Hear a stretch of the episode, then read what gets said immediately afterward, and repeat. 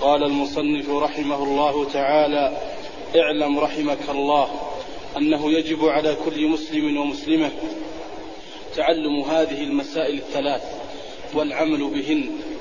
الأولى أن الله خلقنا ورزقنا ولم يتركنا هملا بل أرسل إلينا رسولا فمن أطاعه دخل الجنة ومن عصاه دخل النار. والدليل قوله تعالى إنا أرسلنا إليكم رسولا شاهدا عليكم كما أرسلنا إلى فرعون رسولا فعصى فرعون الرسول فأخذناه أخذا وبيلا. الثانية أن الله لا يرضى أن يشرك أن يشرك معه أحد في عبادته لا ملك مقرب ولا نبي مرسل. والدليل قوله تعالى وأن المساجد لله فلا تدعوا مع الله أحدا. الثالثة أن من أطاع الرسول ووحد الله لا يجوز له موالاة من حاد الله ورسوله ولو كان أقرب قريب. والدليل قوله تعالى لا تجد قوما يؤمنون بالله واليوم الآخر يوادون من حاد الله ورسوله ولو كانوا آباءهم أو أبناءهم أو إخوانهم أو عشيرتهم. أولئك كتب في قلوبهم الإيمان وأيدهم بروح منه ويدخلهم جنات تجري من تحتها الأنهار خالدين فيها رضي الله عنهم ورضوا عنه. أولئك حزب الله. ألا إن حزب الله هم هم المفلحون. اعلم أرشدك الله لطاعته أن الحنيفية ملة إبراهيم أن تعبد الله وحده مخلصا له الدين. وبذلك أمر الله جميع الناس. وخلقهم لها كما قال الله تعالى وما خلقت الجن والإنس إلا, ليعب إلا ليعبدون ومعنى يعبدون يوحدون. وأعظم ما أمر الله به التوحيد وهو إفراد الله بالعبادة وأعظم ما نهى عنه الشرك وهو دعوة غيره معه والدليل قوله تعالى واعبدوا الله ولا تشركوا به شيئا. تقدم في الدرس الماضي أنه ذكر أربع مسائل أنها تجب علينا. الأولى العلم. والمقصود بالعلم العلم الشرعي الذي جاء به الرسول صلى الله عليه وسلم. الثانية العمل به لأن العلم بلا عمل لا يفيد ولا يجدي شيء. الثالثة الدعوة إلى ما علم من دين الله. الذي جاء به الرسول صلى الله عليه وسلم. الرابعة الصبر على الأذى في الدعاء إلى الله جل وعلا.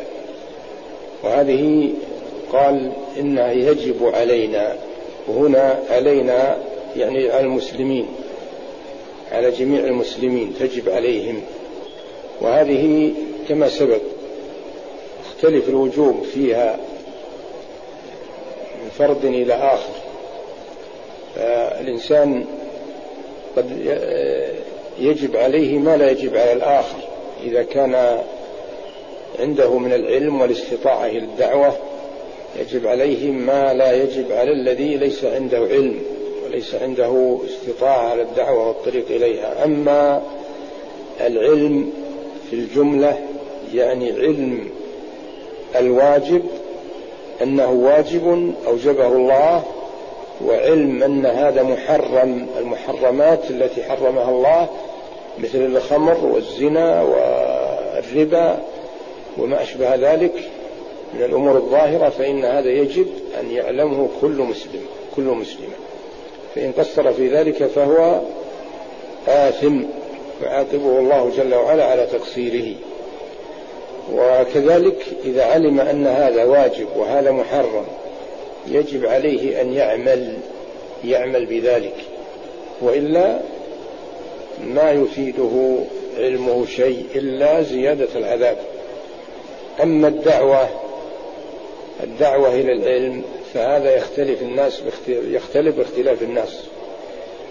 في الجملة كل مسلم مأمور أن يأمر بالمعروف وينهى عن المنكر. لقوله جل وعلا كنتم خير أمة أخرجت للناس تأمرون بالمعروف وتنهون عن المنكر. والخيرية تكون بالأمر والنهي. وكذلك قول الرسول صلى الله عليه وسلم من رأى منكم منكرا فليغيره بيده فإن لم يستطع فبلسانه فإن لم يستطع فبقلبه وذلك أضعف الإيمان. وهذا خطاب للأمة كلها. كما أن الآية خطاب للأمة كلها. كذلك قوله جل وعلا ولتكن منكم أمة يدعون إلى الخير ويأمرون بالمعروف وينهون عن المنكر. ثم قال وأولئك هم المفلحون. وهذه الجملة تدل على أن الفلاح محصور في هؤلاء. ومن عداهم فليس بمفلح. ولهذا السبب قال بعض العلماء إن الدعوة إلى الله والأمر بالمعروف والنهي عن المنكر ركن من أركان الإسلام. فجعل أركان الإسلام ستة. هذا أحدها. ومعلوم أن الإنسان يختلف ما يجب عليه باختلاف استطاعته وباختلاف ما علم وما أدرك. لأن الواجب بالأمر والنهي أن يكون على بصيرة كما قال الله جل وعلا قل هذه سبيلي أدعو إلى الله على بصيرة أنا ومن اتبعني وسبحان الله وما أنا من المشركين. ثم الصبر لأن الدعوة والأمر لله ليس لأحد لا للنفس ولا لفلان ولا لمصلحة دنيوية. فيجب إذا أصيب بمصيبة من قبل الناس المدعوين أن يحتسب ذلك يحتسبه في عمله عند الله جل وعلا فيصبر لأنه يطالع بقلبه وبنظره العقلي يطالع جزاء الله الذي سيجزيه عليه فيهون عنده كل أذى يصبح ليس شيء ليس شيء. يستضعف الأذى ويستصغره إذا طالع بقلبه ما وعده الله جل وعلا وما أعده له. ويكون ذلك ليس انتصارا لنفسه وليس دعوة لحزبه وقبيله وليس ترفعا على الخلق بأنه يعلم وأنه يستطيع أن يأمر وينهى وليس لأجل مخلوق من المخلوقين وإنما هو امتثال لأمر الله وطلب لثوابه ورحمة للخلق أن يقعوا في عذاب الله جل وعلا. يكون هذا هو سبيله في الدعوة وإذا كان هذا سبيله في الدعوة ف... فسوف يصبر يصبر على ما ناله لأنه في سبيل الله جل وعلا والله يجزيه على ذلك والله مع الصابرين. ثم بعد هذا ينتقل إلى أمر آخر وهو قوله اعلم. الأول يقول اعلم أنه يجب علينا وهنا يقول اعلم أنه يجب على كل مسلم ومسلمة. والفرق بين هذا والذي قبله أن هذا فرض يتعين على كل فرد. يجب على كل مسلم ومسلمة تعلم ثلاث المسائل ثلاث هذه المسائل. من يقول تعلم إنه يجب أن يعلم ذلك. وليس جرد تعلم فقط. يتعلمها لأنها واجب علمها. واجب أن يعلم ذلك وهذا لا ينافي السابق وإنما هو تأكيد له. تأكيد له. اعلم رحمك الله أنه يجب على كل مسلم ومسلمة تعلم ثلاث هذه المسائل. والعمل بهن. لابد من التعلم والعمل. وسبق أن أن العمل العلم قبل العمل. وأنه مقدم. لأن من شرط العمل أن يكون الإنسان عالما. لابد. وفي ضمن هذا مسألتان. أحدهما أن يعلم ما كلفه الله به وهذا أصل من الأصول الثلاثة. والثاني أن هذا العلم الذي يعلمه يجب أن يكون عن طريق الرسول صلى الله عليه وسلم. ليس عن طريق العقل ولا عن طريق التقليد ولا عن غير ذلك. وهذا أصل آخر. أن يعلم أن الله أوجب عليه ذلك وأن يأخذ ذلك عن الرسول صلى الله عليه وسلم.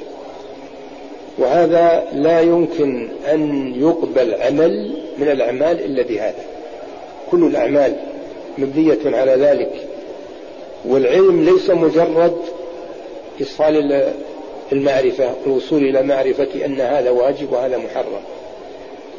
العلم المقصود به أن يصل إلى القلب ويتحلى به القلب ويصبح قاصدا ربه جل وعلا بذلك خاضعا له وذالا لأمره ومنقادا له.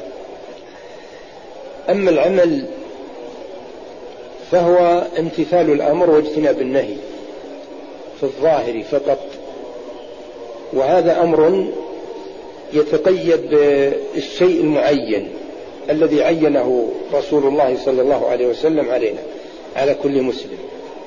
لأنه ما جاءنا بأوامر مطلقة وأوامر كثيرة ونواهي كذلك بل أمرنا بخمس خمسة أمور إذا حافظنا عليها دخلنا الجنة. والخمس سهلة ليست صعبة. الأولى منها أن نعبد الله جل وعلا. نعبده بالأمر الذي جاء به الرسول صلى الله عليه وسلم. ومعلوم أن هذه تشمل الخمس كلها. عبادة الله تشمل كل الخمس. ولكن خصت الخمس للتأكيد وزيادة البيان.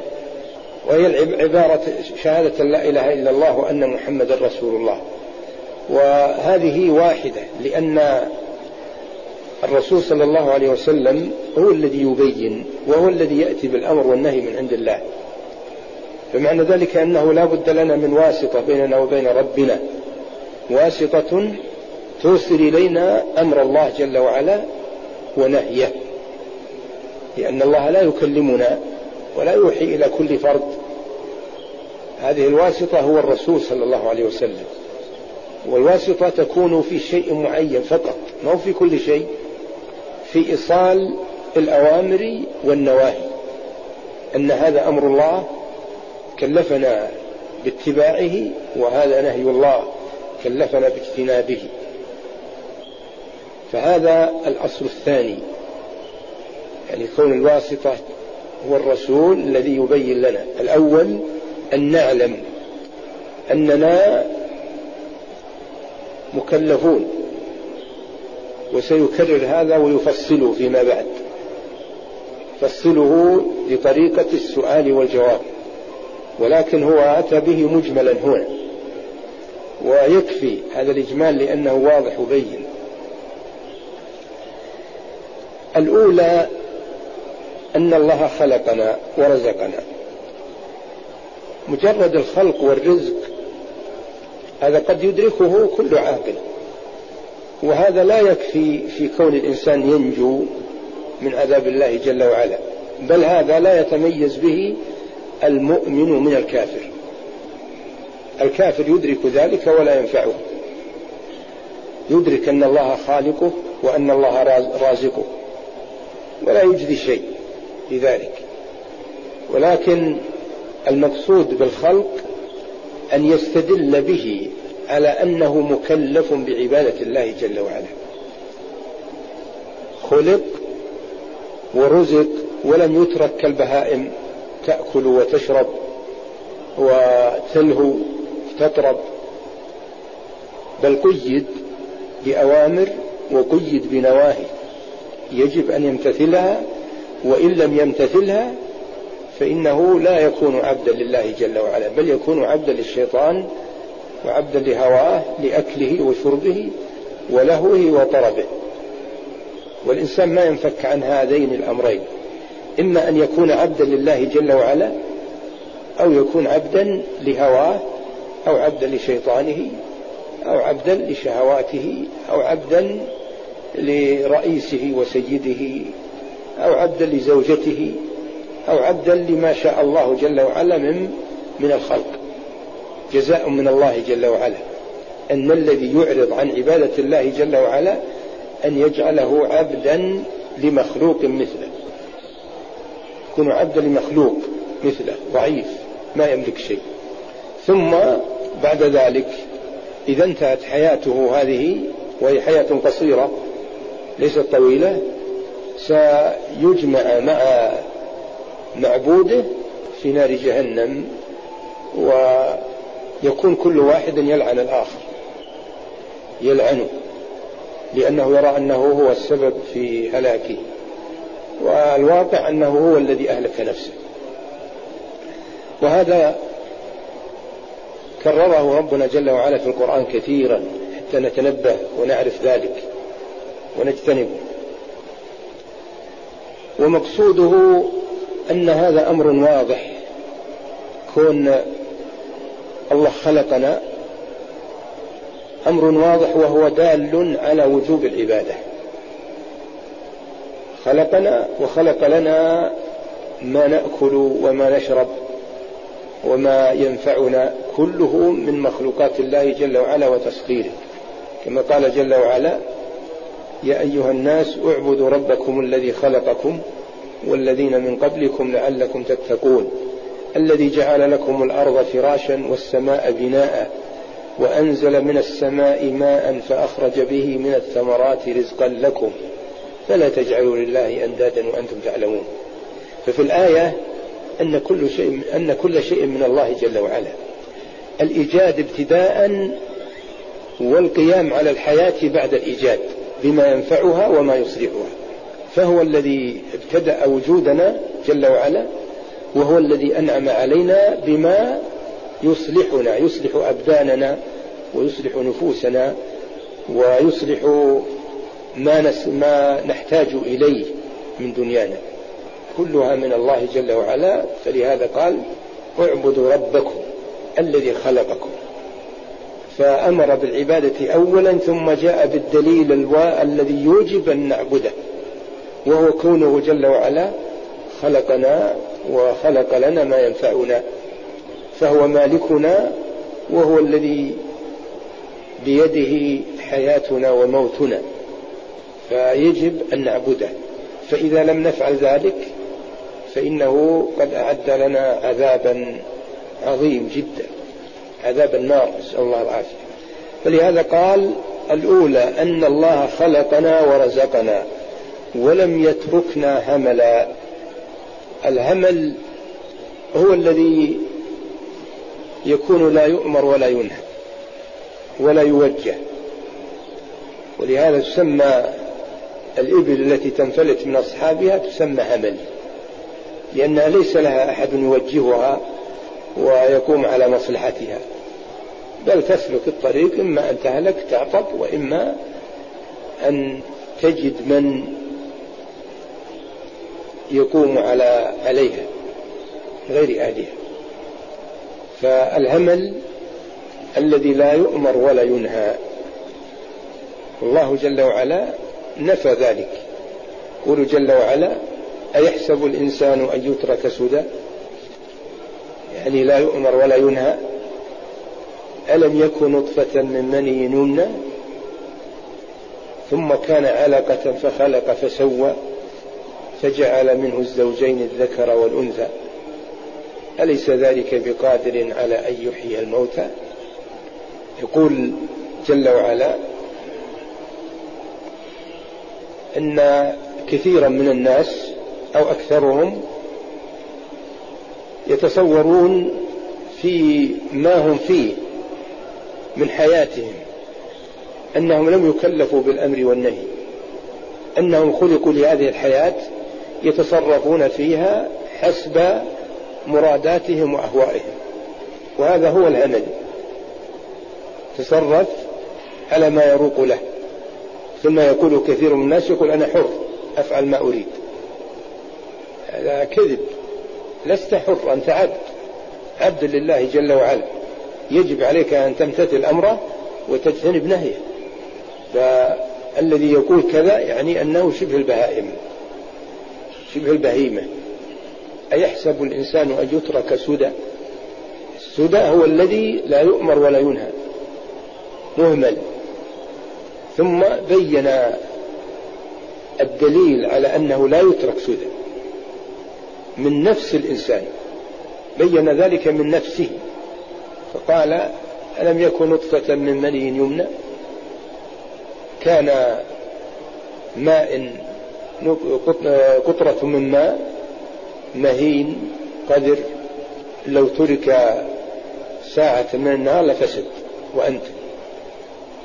ولكن الله جل وعلا جمع بينه وبين ماء المرأة في قرار مكين وجعل من الأسباب الداعية لذلك ما هو دليل على أن الله جل وعلا هو الذي يجب أن يعبد ويطاع. ركب الشهوة الجانبين الداعية لذلك وإلا لو ترك الإنسان وعقله بدون مؤثرات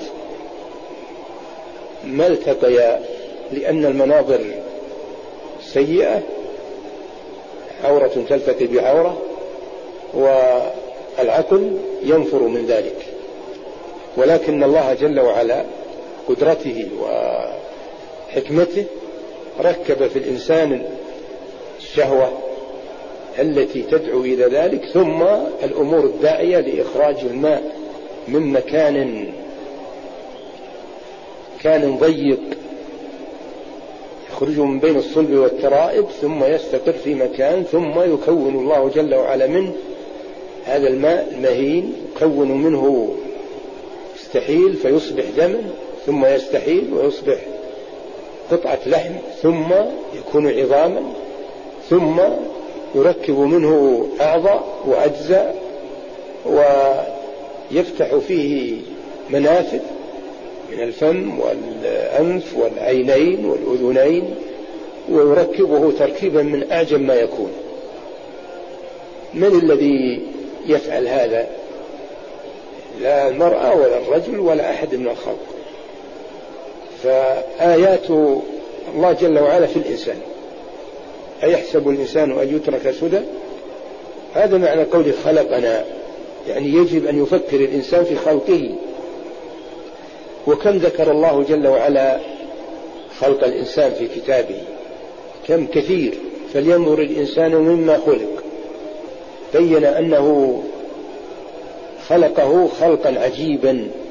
وقال وفي أنفسكم أفلا تبصرون. يعني في أنفسكم آيات آيات تدل على أن الله جل وعلا هو الذي يجب أن تعبدوه وتوحدوه وأن تمتثلوا أمره. ثم جعل هذا دليلا على النشأة الأخرى على المعاد على أنه سيعيدهم مرة أخرى ويجزيهم على أعمالهم. فهو دليل على الوجود على الموجد ودليل على الجزاء والإعادة التي سوف تكون بعدما يفنى هذا البدن هذه الأبدان تفنى وتبقى أرواح إما معذبة أو منعمة. الأولى أن الله خلقنا ورزقنا ولم يتركنا هملا بل أرسل إلينا رسولا. هذه الأولى في ضمنها ثلاث مسائل التي هي الأصول الثلاثة. في ضمنها أن وجوب عبادة الله جل وعلا وفيها أن العبادة تكون بالأمر والنهي بأمر الله ونهيه وفيها أن الأمر والنهي يأتي به الرسول صلى الله عليه وسلم. فهذه هي الأصول الثلاثة التي يجب على المسلم أن يتعلمها ويعرفها. وما بعد هذا كله من الواجبات التي تجب لهذا لهذه الأصول. كونه كون العبادة كون التوحيد توحيد الله جل وعلا كونه يفرد بالعبادة. العبادة لا تكون عبادة شرعية إلا إذا كانت لله وحده وهو التوحيد. أما عبادة مشتركة تكون بين الرب جل وعلا وبين غيره من المخلوقات فهي وإن سميت في اللغة عبادة فهي باطلة وهي الشرك الذي حرم الله جل وعلا الجنة على صاحبه إذا مات على ذلك. والرسول الذي يرسله من حكمته جل وعلا ورحمته أنه يجعل معه آيات تدل على أنه رسول من عند الله. لئلا يغتر الناس بأن كل من قال أنا رسول أو أنا جئت بكذا وكذا من عند الله يلتبس ذلك بما بما هو حق. جعل له آيات في نفسه كما سيأتي وآيات يجعلها الله جل وعلا له لا قدرة له فيها وإنما هي من خلق الله جل وعلا وبأمره وإرادته. كما سيأتي في كيفية معرفة الرسول. كيف نعرفه؟ كيف نعرف رسولنا صلى الله عليه وسلم؟ كيف تعرف الأمة رسوله؟ كل أمة لها رسول ولا بد أن تتحقق ذلك. أما معرفة الله جل وعلا بأنه خلقنا فإذا لم يهتد الإنسان إلى ذلك في نفسه فإن أمامه أشياء كثيرة. كثيرة جدا تدل على أن الله هو خالقه. من المخلوقات المشاهدة كما قال الله جل وعلا سنريهم آياتنا في الآفاق وفي أنفسهم حتى يتبين لهم أنه الحق. وسواء قلنا في قوله أنه الحق الرسول أو الدين الذي جاء به كله سواء. وهو يشمل هذا وهذا. يتبين أن الرسول حق جاء من عند الله وأن الدين الذي جاء به حق جاء من عند الله. كله يتبين بذلك في النظر. الله جل وعلا جعل في الإنسان عقلا منذ خلقه فطره على فطرة المعرفة.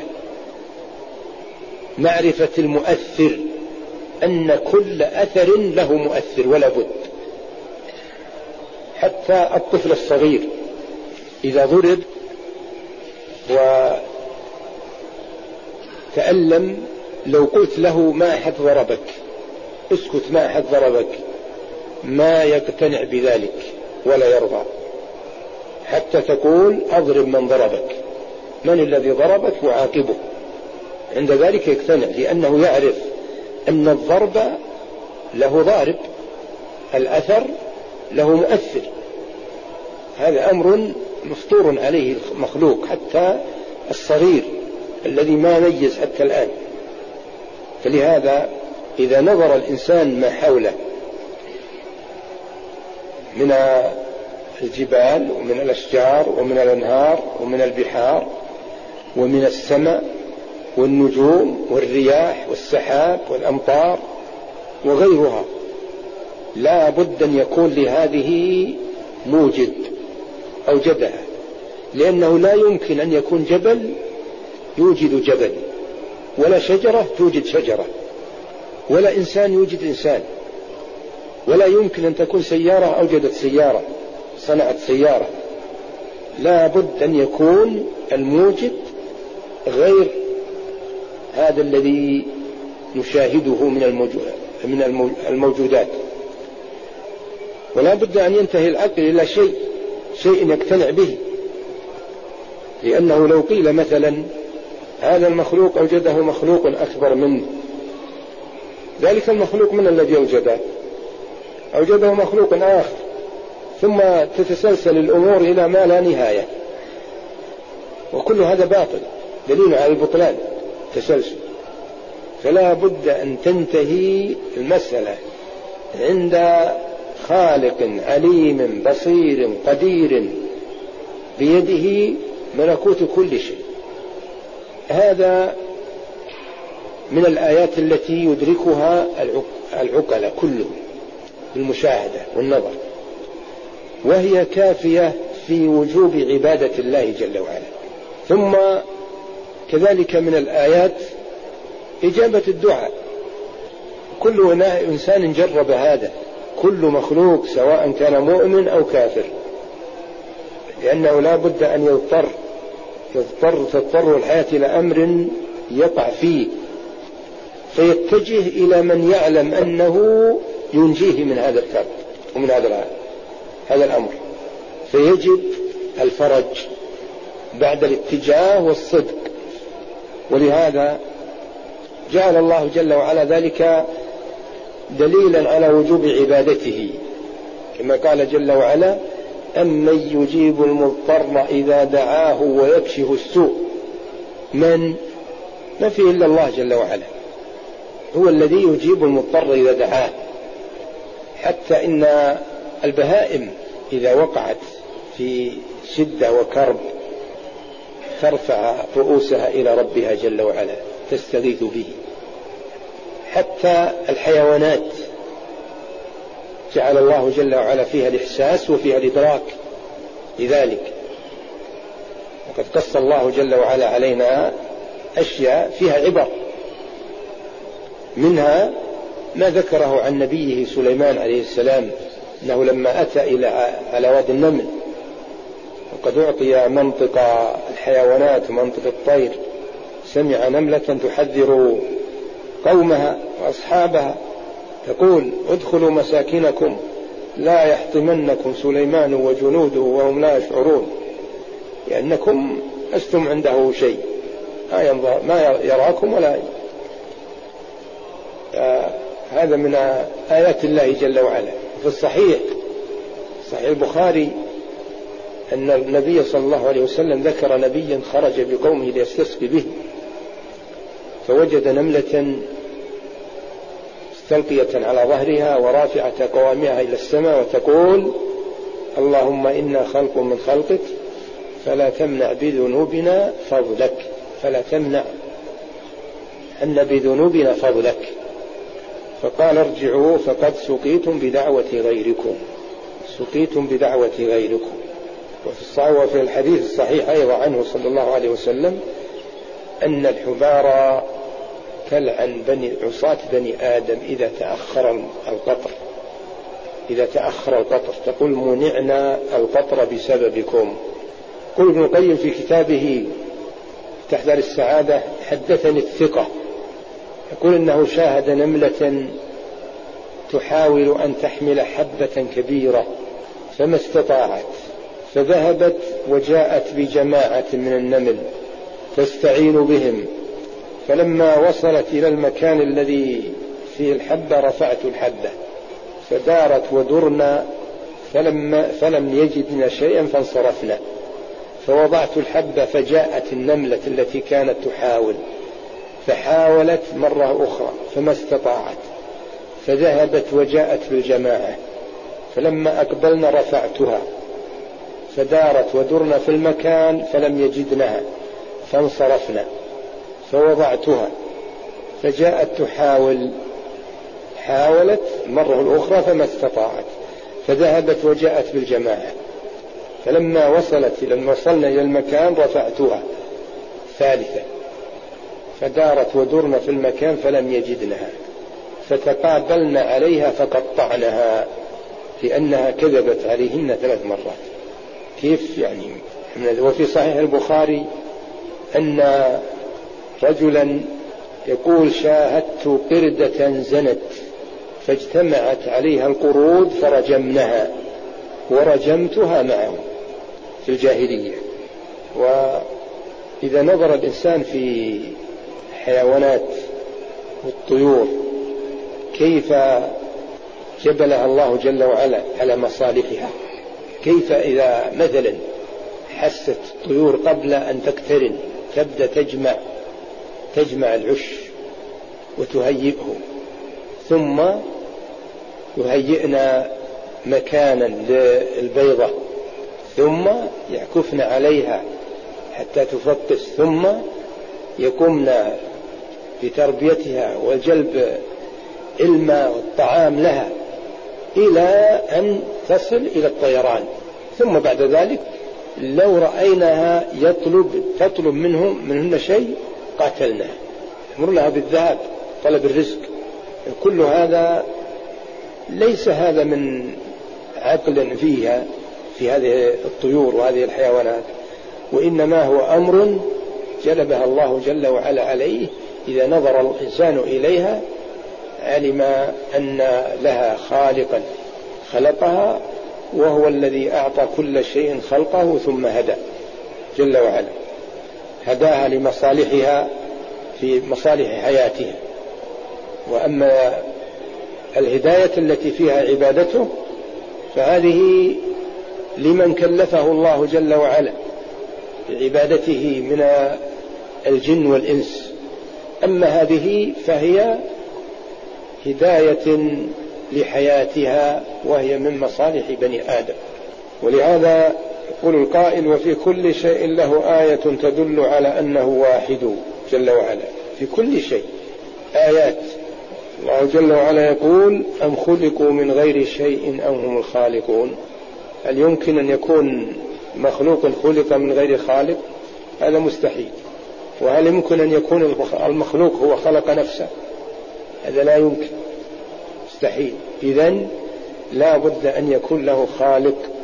وهذا الخالق قد ظهرت آياته جل وعلا وبانت فهو الذي يجب أن يعبد.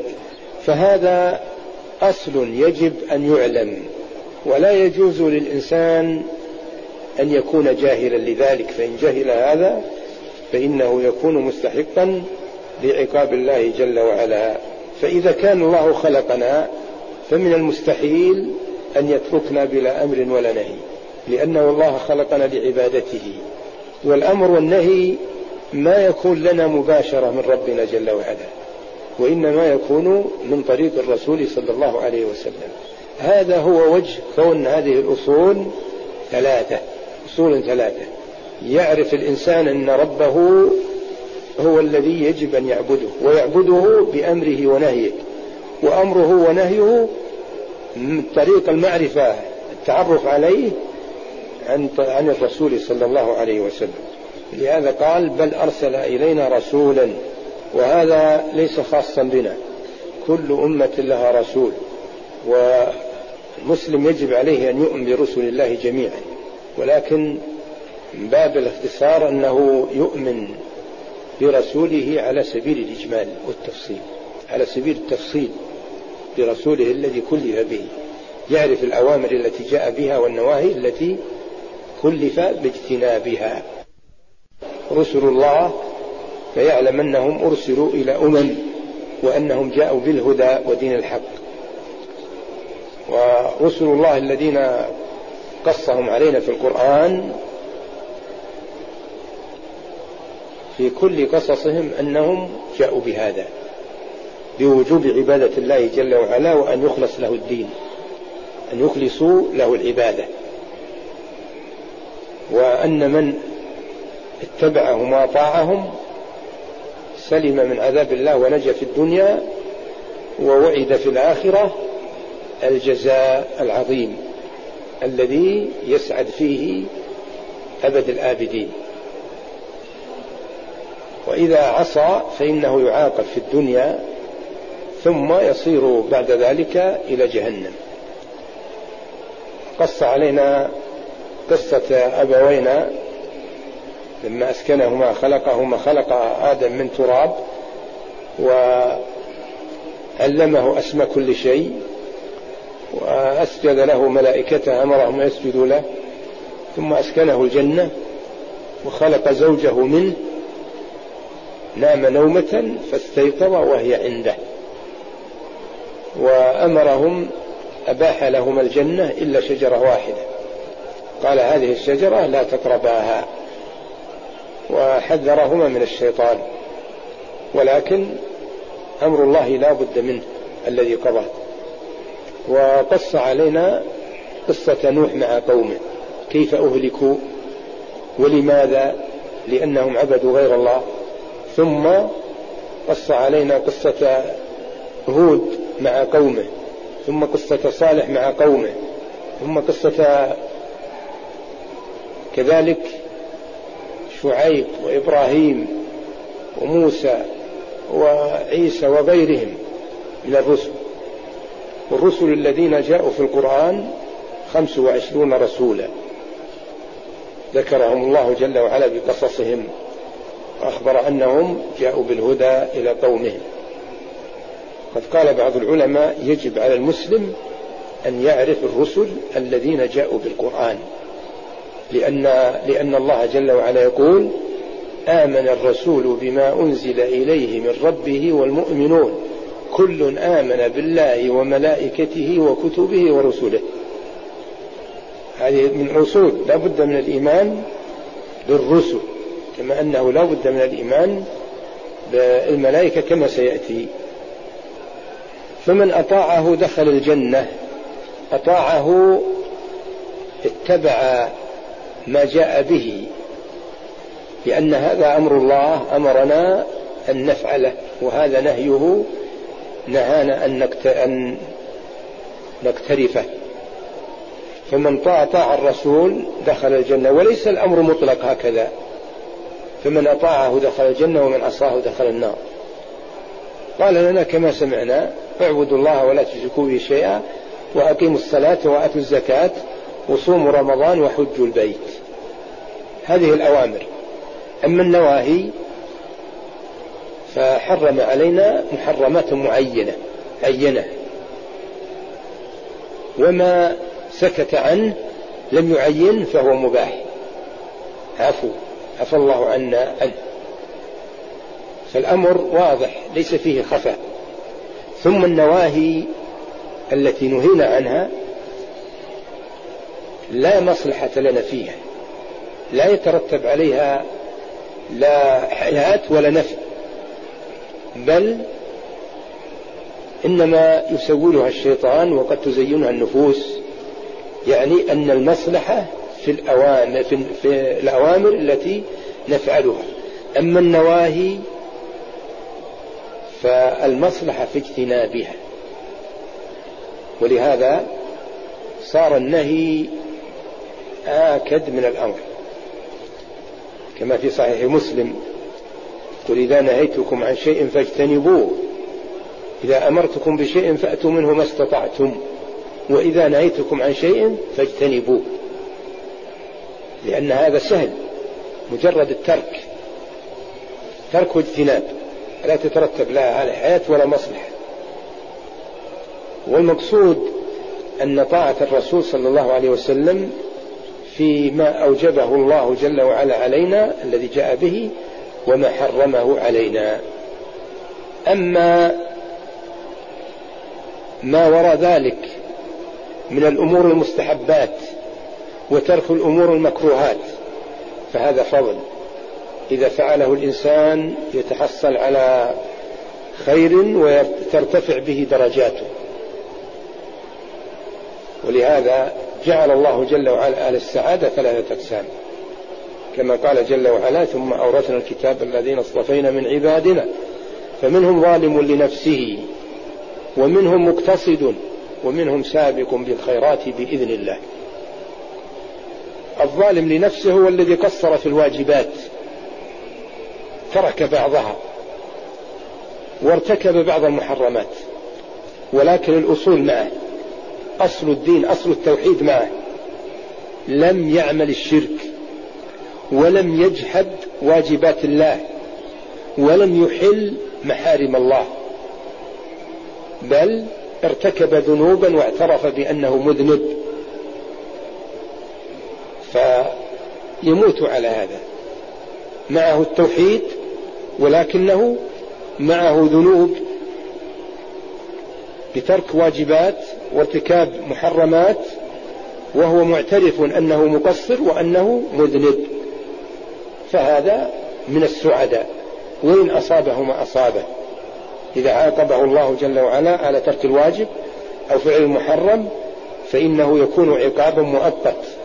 إما في القبر فقط فإن لم يفي ذلك يكون في الموقف من الكرب والشدة لأن كرب الموقف يتفاوت تفاوت عظيم. وإما وإلا يكفي ذلك يكون في النار. يوضع في النار قدر جرمه ثم بعد ذلك يخرج ويكون من أهل الجنة. أبدا خالدا فيها مخلدا. أما المقتصد فهو الذي اقتصر على فعل الواجب واقتصر على ترك المحرم. ويفعل المكروه ولا يفعل المستحب. يقتصر على فعل الواجب وترك المحرم. هذا إذا اقتصر على فعل الواجب وترك المحرم فإنه لا يناله عذاب فهو من السعداء ولكنه من عباد الله من هو أرفع منه درجة. وهم السابقون بالخيرات. الذين يتقربون إلى الله بالنوافل بعد أداء الفرائض ويتقربون إليه بترك المكروهات بعد ترك المحرمات. هؤلاء هم الذين يسبقون إلى الدرجات العلى وهم أيضا يتفاوتون. فالمقصود أن هذا طاعة الرسول الذي جاء به أمر واضح ليس فيه خفا فمن أطاعه في الجملة دخل الجنة. في الجملة بأن عبد الله ولم يشرك به شيئا. وإن ترك بعض الواجبات وارتكب بعض المحرمات فهو في الجنة مآله إلى الجنة. أما إذا لم يطعه وعصاه فمثل هذا يقال إنه كافر. لأنه رد قول الرسول صلى الله عليه وسلم إما جحدا وإنكارا وإما عنادا وتكبرا. أما طائع ومرتكب للمحرم فهذا ما يقال إنه كافر ولا معاند بل هو سولت له نفسه وزين له الشيطان فوقع في المحرم وترك بعض ما وجب عليه وأمره إلى ربه جل وعلا إن شاء عفى عنه وإن شاء أخذه ثم بعدما يعاقبه بما يستحق يكرمه بأن يدخله الجنة. وقوله من أطاعه دخل الجنة ومن عصاه دخل النار يعني أن المصير بعد الموت إما إلى الجنة وإلى النار. فهذا من الفروع التي يجب أن يؤمن بها.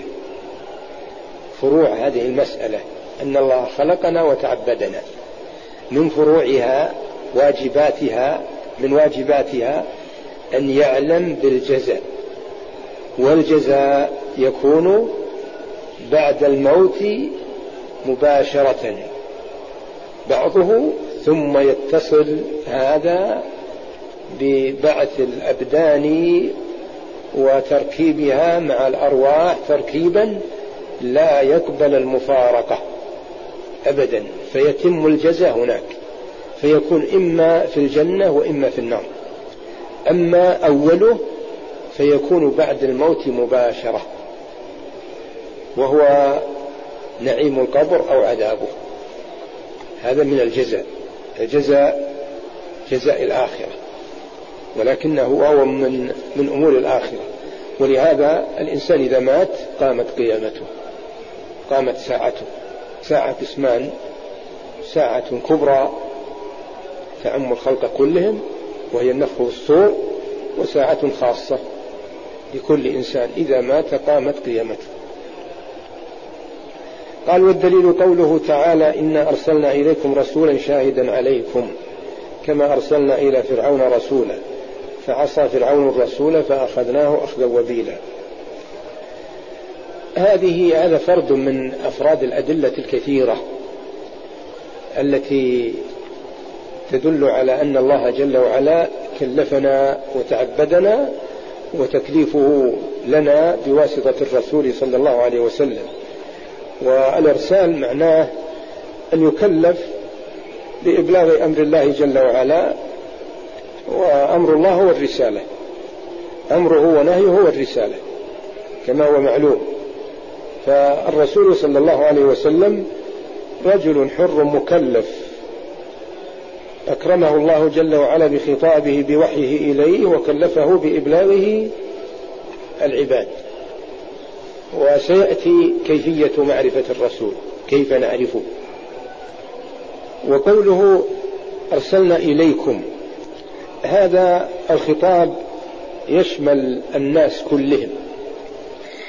جميع من على وجه الأرض فهم أرسل, أرسل إليهم الرسول.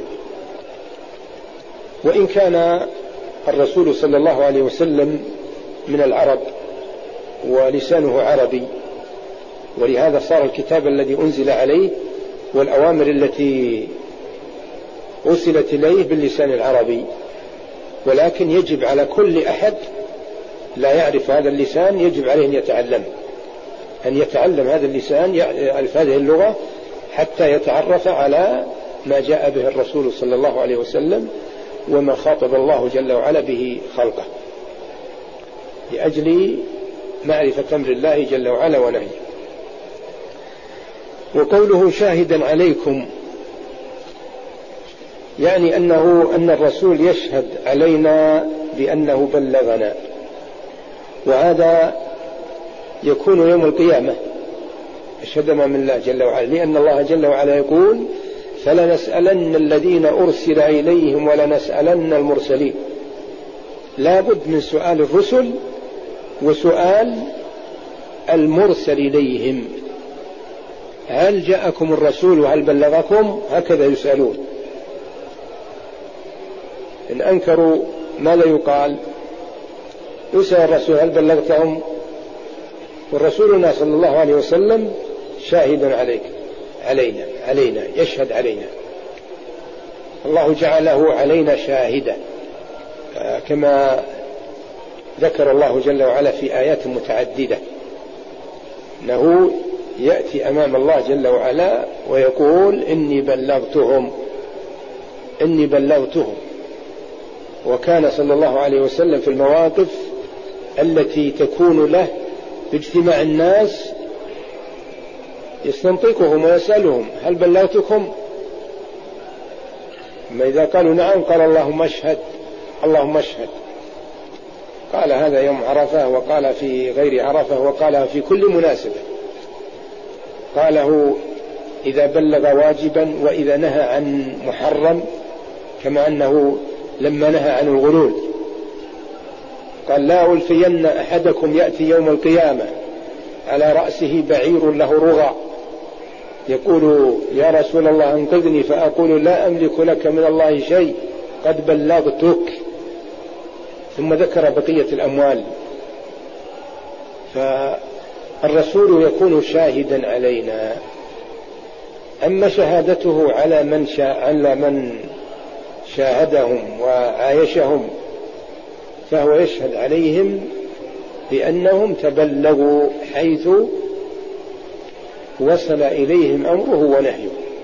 وأما شهادته على بقية الأمة فلأنه نشر ذلك وبلغ أصحابه وكلف أصحابه أن يبلغوا من بعدهم.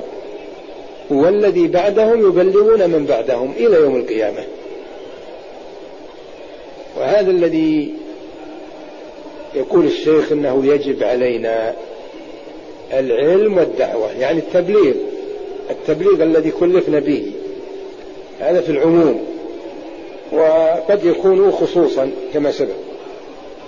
وقد ذكر الله جل وعلا في القرآن أن الرسل شهداء على قومه كل رسول يكون شهيدا على قومه. وجاء تفصيل ذلك في أحاديث الرسول صلى الله عليه وسلم حتى إنه لما ذكر أن أن نكون شهداء على الناس. كذلك جعلناكم أمة وسطا لتكونوا شهداء على الناس ويكون الرسول عليكم شهيدا. فهذه الأمة تشهد للرسل بأنهم بلغوا والرسول صلى الله عليه وسلم يشهد علينا بأنه بلغنا. وشهادتهم للرسل بما تبلغوه من كتاب الله الذي جاء به رسول الله صلى الله عليه وسلم وقص عليهم قصص الرسل بأن نوح دعا قومه بالبينات وجاءهم بالهدى فكذبوا فيشهدون أنه بلغ قومه. وكذلك هود وصالح ولوط وإبراهيم وموسى وعيسى وغيرهم من الرسل الذين جاءوا بالرسالات.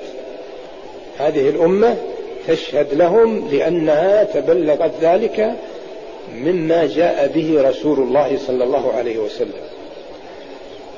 وقوله كما أرسلنا إلى فرعون رسولا.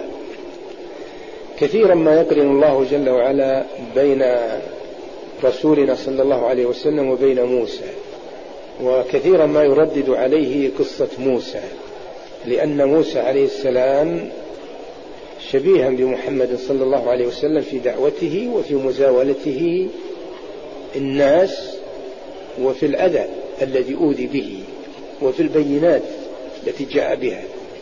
ولهذا لما قال له الرجل الذي جاء ونصب نفسه ناصحا لرسول الله صلى الله عليه وسلم للغرور الغرور والشيطان جاء وقال له اعدل فإنك لم تعدل. كيف يعني؟ يأمر الرسول صلى الله صلى الله عليه وسلم بالعدل. ويقول إنك لم تعدل. لما قال له هذا قول ليس سهل. إذا لم يعدل الرسول صلى الله عليه وسلم من يعدل؟ ولهذا قال ويلك لقد هلكت. إن لم أعدل فمن يعدل؟ وقال يأمنني يأمن الله جل وعلا. ولا تأمنوني على على المال؟ بسبب شيء من المال قسمه صلوات الله وسلامه عليه. غضب هذا الرجل وقال اعدل لماذا تعطي فلان مئة من الإبل وفلان مئة من الإبل؟ وفلان تعطيه كذا من الذهب وفلان تعطيه كذا من الذهب؟ والبقية ما تعطيهم. والرسول صلى الله عليه وسلم يقول أنا معطي يعني قاسم ولست معطي. أنا أقسم حيث أمر أمر الله جل وعلا. فهو يضع الشيء حيث أمره الله. المقصود أنه لما قال هذه القولة قال رحم الله موسى لقد أوذي أكثر مما أوذيت فصبر. وهذا هو سر كونه يقرن قصته بقصته وكتابه بالكتاب الذي جاء به الرسول صلى الله عليه وسلم حتى يتسلى بذلك ويكون له فيه معتبر. كما أرسلنا إلى فرعون رسولا فعصى فرعون الرسول فأخذناه أخذا وبيلا هذا تمثيل. وإلا فرسولنا أرسل إلينا كما أرسل لسائر الأمم. سائر الأمم والرسالة واحدة. رسالة واحدة. ولهذا أخبر الرسول صلى الله عليه وسلم أن الرسل دينهم واحد.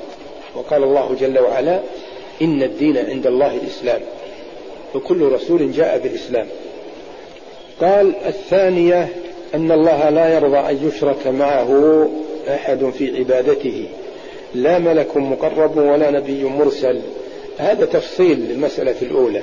تفصيل لها وإلا المسألة الأولى كافية وإنما هو إيضاح وبيان فقط. لأن عبادة الله لا تكون عبادة إلا إذا كانت خالصة. ليس فيها شرك شيء من الشرك. ولكن يجب على المسلم أن يعرف أن يعلم كيف يعبد ربه ويعرف أن العبادة هي التوحيد بالإخلاص وأن الإخلاص إذا فقد دخل الشرك الإرادات السيئة وأن هذا لا يقبله الله جل وعلا.